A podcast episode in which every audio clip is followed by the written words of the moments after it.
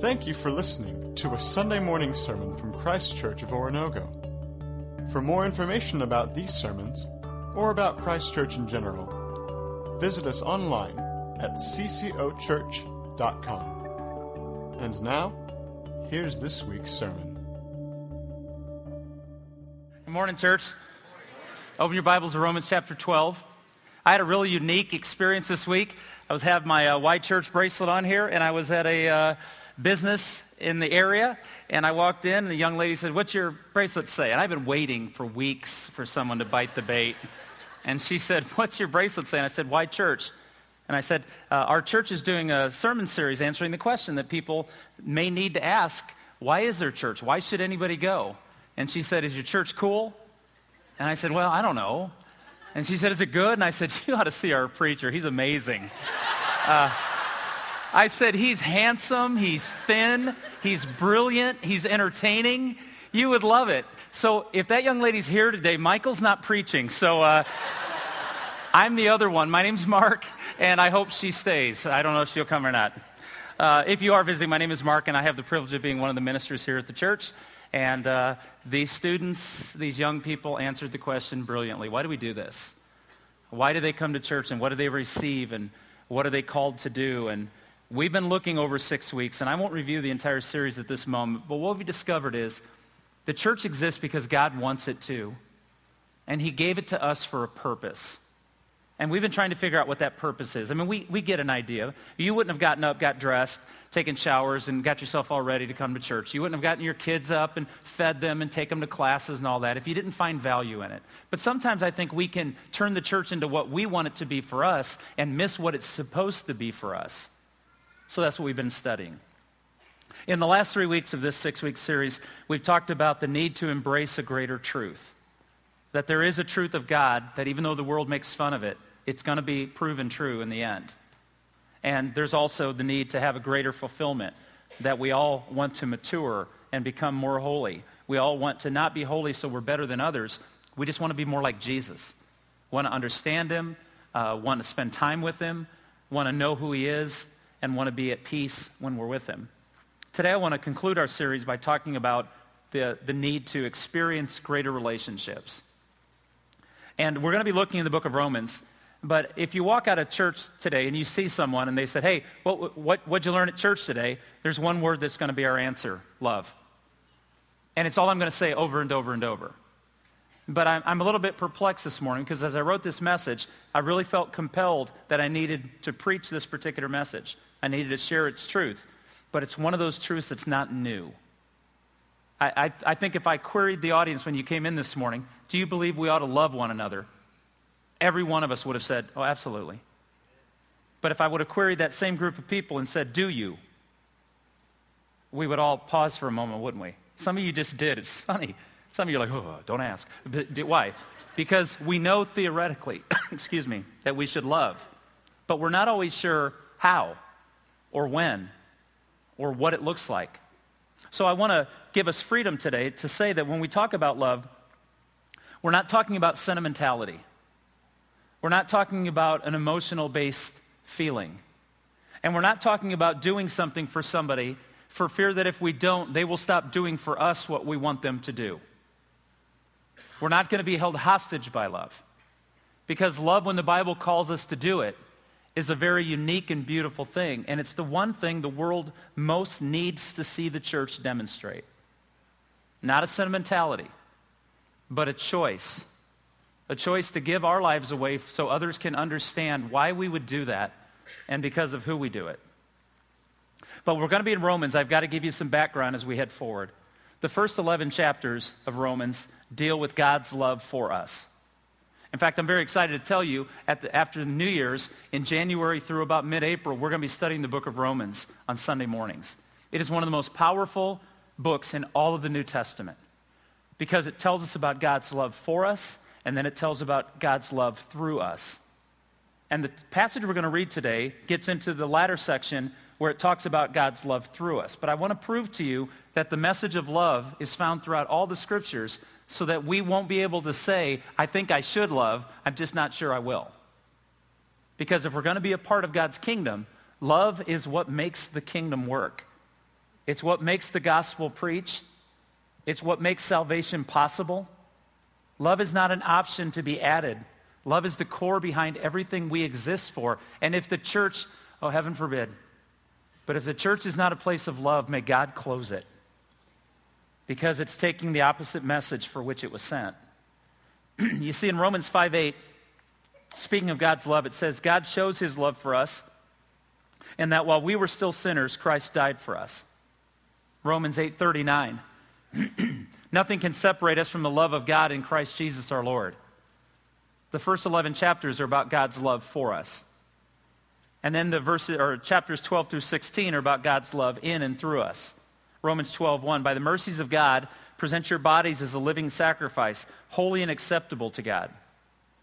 If I look at Romans 12 and I listen to the difference the love of God is to make in us, and we are transformed by the renewing of our minds, listen to just a sampling of what Romans 12 tells us we're to be like and be about.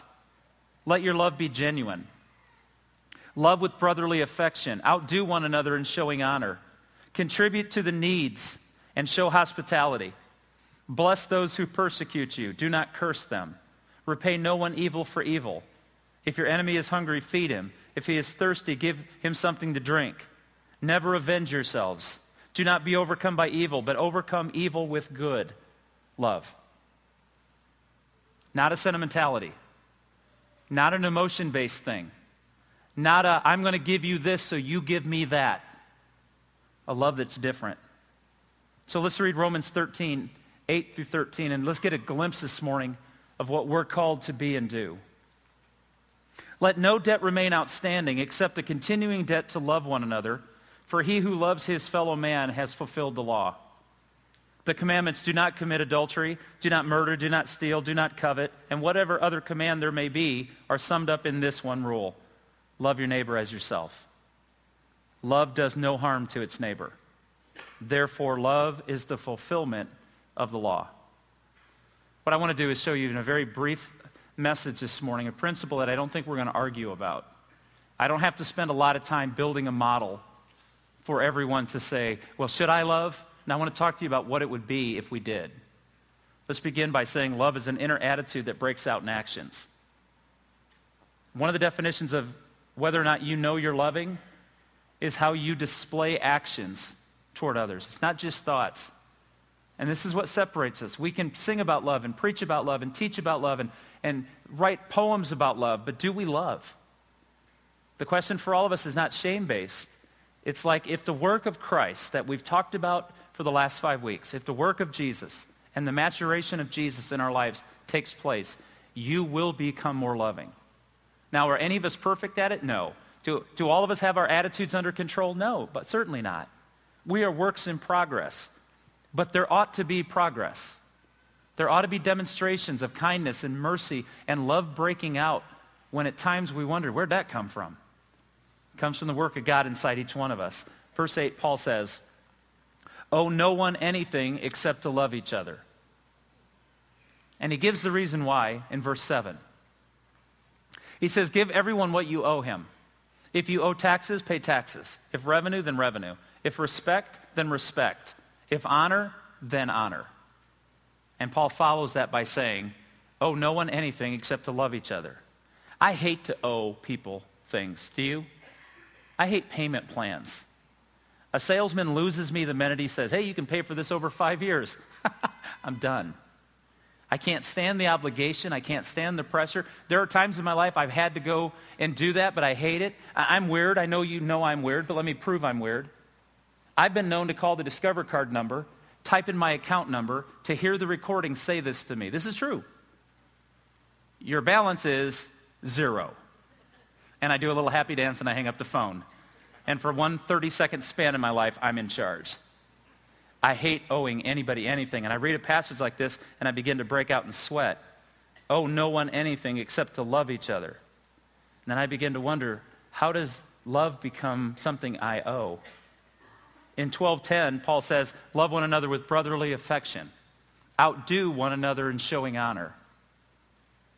So let your behavior be love. Let it become a part of what you do, not a thought, not an idea, not a concept, an action. 1 Corinthians 16, 14, let all you do be done in love. Let all you do, the actions, the responses. So I know we know this. But it's more than just an action toward a person. It's an attitude. It's a, a disposition that produces a behavior. Paul has this wonderfully beautiful definition of love. When he writes in 1 Corinthians, he's writing to a church that had power, it had prestige, and it had opportunity, but it was not loving. So he goes after that core. In fact, he says to them, there's faith, hope, and love, but the greatest of these is what? And he has defined what love is. And many times I've stood in this room seeing a bride come down this aisle and meet a young man who's very happy to see her and they'll come up on this stage and face me. I'll stand there, they'll stand here, and I will read to them the definition of love that Paul writes. And I love this moment because some people say that definition doesn't fit in a marriage. I think that definition fits wherever love is needed. But here's what I love to say to the bride and the groom. If you listen to that definition of love and you were asking, do I receive it? You've asked the wrong question you should listen to that definition of love and only ask one question, am I offering that? Because love is not about what we've received. Love is about what we've given.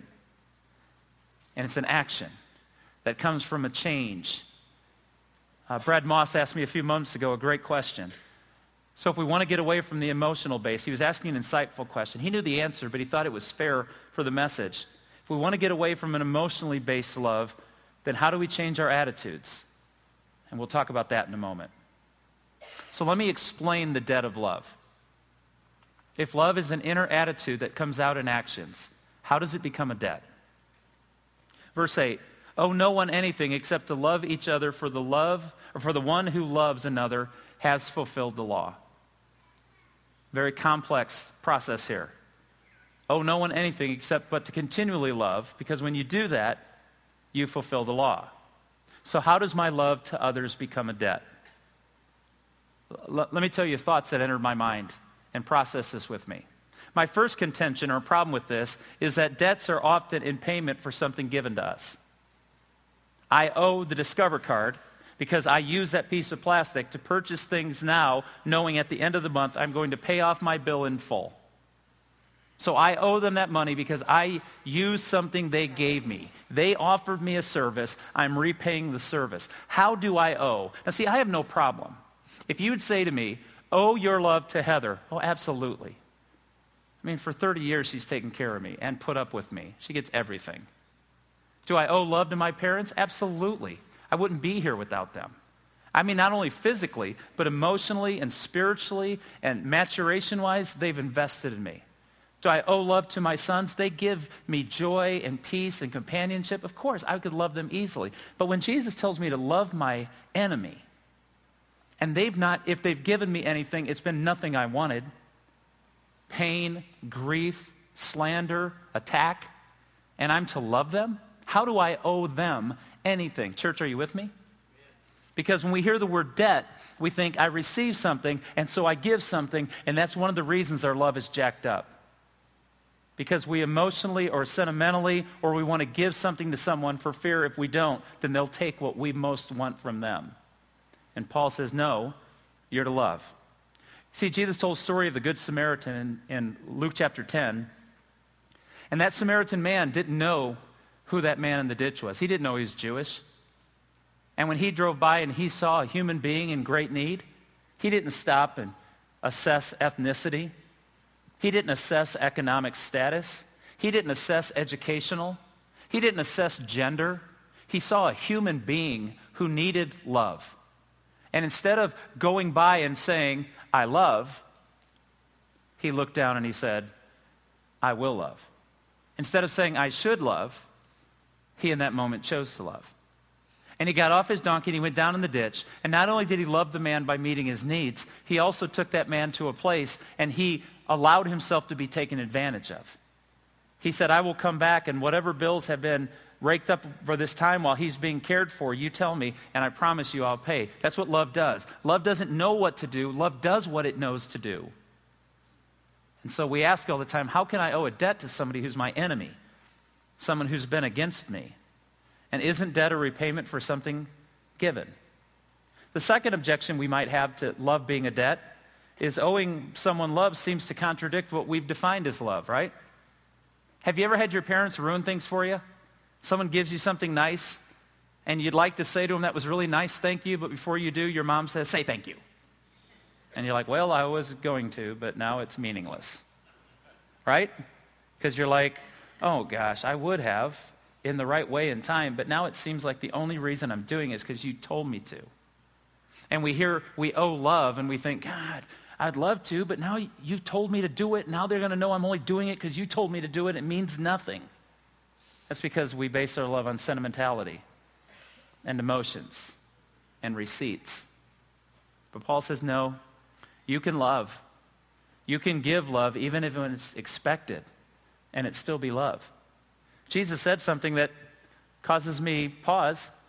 He says, for if you love those who love you, what reward do you have? Do, you not, do not even the tax collectors do the same?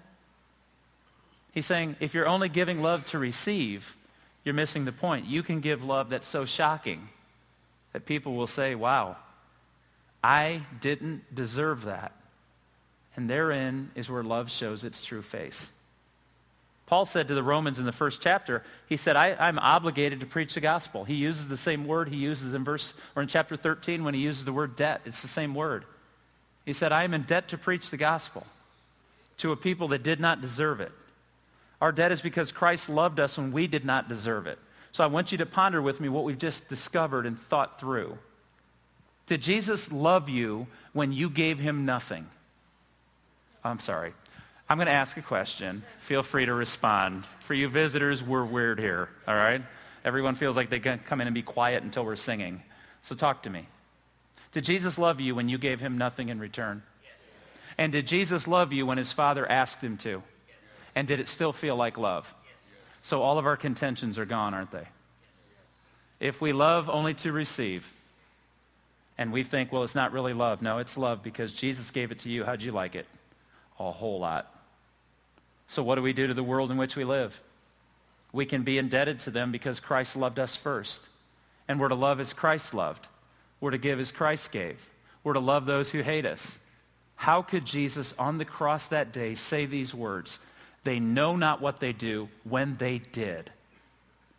Because he let them know, you think you're accomplishing your goals, but you're actually accomplishing Satan's. And I'll even overcome that. So he loved us when he had to. And he loved us when we didn't deserve it.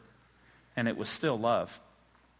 He told his disciples, freely we've received, freely give. Freely you received. Now freely give. John, the apostle who understood the love of Jesus, said in 1 John 3.16, he laid down his life for us, and we ought to lay down our lives for our brothers. So once again, I don't think anybody's here going, I can't believe this. This church believes we ought to love. Of course we do. What I'd really like to talk about is, do we? Do we live every day so that the love of Jesus is not just about me being saved, but it's about me offering salvation and the kingdom of God to people that live in my world, around me, in my sphere of influence every day. I don't love so people know me. I love so people know Jesus. Is that the answer to our, our core? Is that why we exist? Or do we exist on Sundays to have worship services that make us feel better? No. We gather together as a body of believers who have been loved to remind ourselves that our mission in life is to love, to serve, to give, to sacrifice. You see, I'd like to close this morning with this point. The way of love is chosen. It's really the simple application that surprises none of us the way of love is chosen. Verse 9. Whatever other commandment there may be, these are summed up in this one rule. Love your neighbor as yourself. Love does no harm to its neighbor. Therefore, love is the fulfillment of the law. Matthew 22, Jesus was asked a question, and I'd like to paraphrase it if you allow me to. What basically they said to him is, what are you talking about? You keep talking about these things, and it's not about washing of hands and cleaning rituals and how many services to go to. It was none of that. Jesus, what are you trying to say? And Jesus said, love the Lord your God with everything you are, and you do that by loving your neighbor as yourself. And of course, someone said, who's my neighbor? And he told the story of the Good Samaritan. But the question isn't who's my neighbor. The question may be, do I know how to love like this? Have I ever loved like this? And that's the brilliance of Jesus because he answers. He goes, oh, you have. Whenever you've loved yourself, you have just shown the ability to take care of somebody. Remember when you were little? One of your favorite words was, mine. Can I have some of that? Nope, mine. Your parents just gave you a cookie. My dad used to laugh. Do you guys remember Chuckles? Those sugar-covered gummy things, they look like a little McRib. There's five of them in a sleeve. They're green, orange, red, yellow, and black. And the black one's in the middle, and it tastes like feet or, red li- or black licorice. It's horrible. And when I would go with my dad, he would buy me candy. And I always, I like gummy candies like Dots and Mike and Ike's and Chuckles. And I'd get a sleeve of Chuckles. And my dad would, from the front seat of his truck, say to me, hey, Mark, can I have one? Absolutely. he always got the black one. And I remember getting older one time, he goes, not the black one. And I remember looking at it, and it was a dilemma for a kid. There are some good colors there. And instantly, without a thought, I ranked them in order of flavor. Yellow's always first. Red was second. Orange third, green fourth, black ninth. I gave him the green one. And he looked at me and he knew me well. And he said, can I have the yellow? I won't tell you what happened. But the point is, I do know how to love myself. When we were kids, my dad had a rule. He said he learned it on the farm. If we'd have an apple, my dad would let one of us cut and the other choose. We'd get a micrometer out to make sure that the apple was split to the exact ounce. Nobody was even getting a piece of skin more than the other person. We had to be equal and fair. You know how to love yourself. If you put the same energy in loving somebody else with the same capacity you have to make sure that you're fulfilled, you would be loving like Jesus, wouldn't you? So we wonder, do I know how to love that when he says, yes, you do. You know how to take care of your own interest, your own usefulness, your own fulfillment. Now stop thinking just about ourselves and start thinking, how would my neighbor respond if I loved him like Jesus loved me? And therein lies the thought for today. Our love is not a sentimentality. It's not an emotionally based responsiveness to getting something. It's about choosing to love someone like we're loved. And then Michael said something to me this morning after first hour, which I really appreciated. He said, when we talk about why church, one of the questions many of us wonder is, do I really need the church? Or can I not study the truth myself and grow up like Christ and and you can make points, and I'm not sure I would agree that you could say you could do those on a mountaintop or in a cabin by yourself or sitting home in your easy boy chair on a Sunday morning listening to a TV preacher and thinking about God. There are a lot of people who say, I don't need the church. I can worship on my own. I'm going to tell you this. Possibly, but doubtful. And not because I'm trying to build and fill empty seats. I know the one thing you cannot do all on your own is love and be loved unless you've made love about you. So Jesus loves me. I don't need anything else. I got mine. Let the rest of the world go to hell. I've got mine. Let everybody grow up, and I hope they make it. Now, you see, they, Jesus said they will know we are Christians by what? By our love. I hope what I'm about to say is not inappropriate. I'm going to say it really cautious. It's been a hard week. Too many good people are gone. Too many funerals that are tragic. I'm ticked. I hate death. All it does is take and hurt and ruin. I hate it. But I'm going to tell you this. I know love works because the families I got to spend a little bit of time with this week, and you did too, I don't think anyone in those families is thinking, I loved long enough. I'm glad that's over. I know every single one of them would give whatever they could to love one hour more. We know how to love, don't we? And so if you're saying, my Christianity doesn't compel me to love, then you've never felt the real love of Christ. Brad said, how do we go from an attitude of selfishness to an attitude of love. Spend time understanding how valuable Jesus found you and he walked through death over it. And your, your heart will soften and God will begin a transplant. He doesn't say love so people notice. He says love so people feel me, see me, know me, and grow in me. Because when you take the risk of loving, it will become something you'll never get enough of. If you stay safe from loving, then people will drive you crazy. Church, the reason he's called us together is to learn to love so that the world will want to know what we know, experience what we've experienced, and be able to look death in the eyes saying, you'll have your moment, but it won't last very, very long. That's what our hope is in.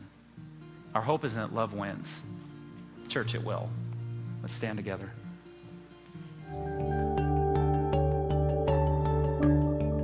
Thank you for listening to a Sunday morning sermon from Christ Church of Oronogo.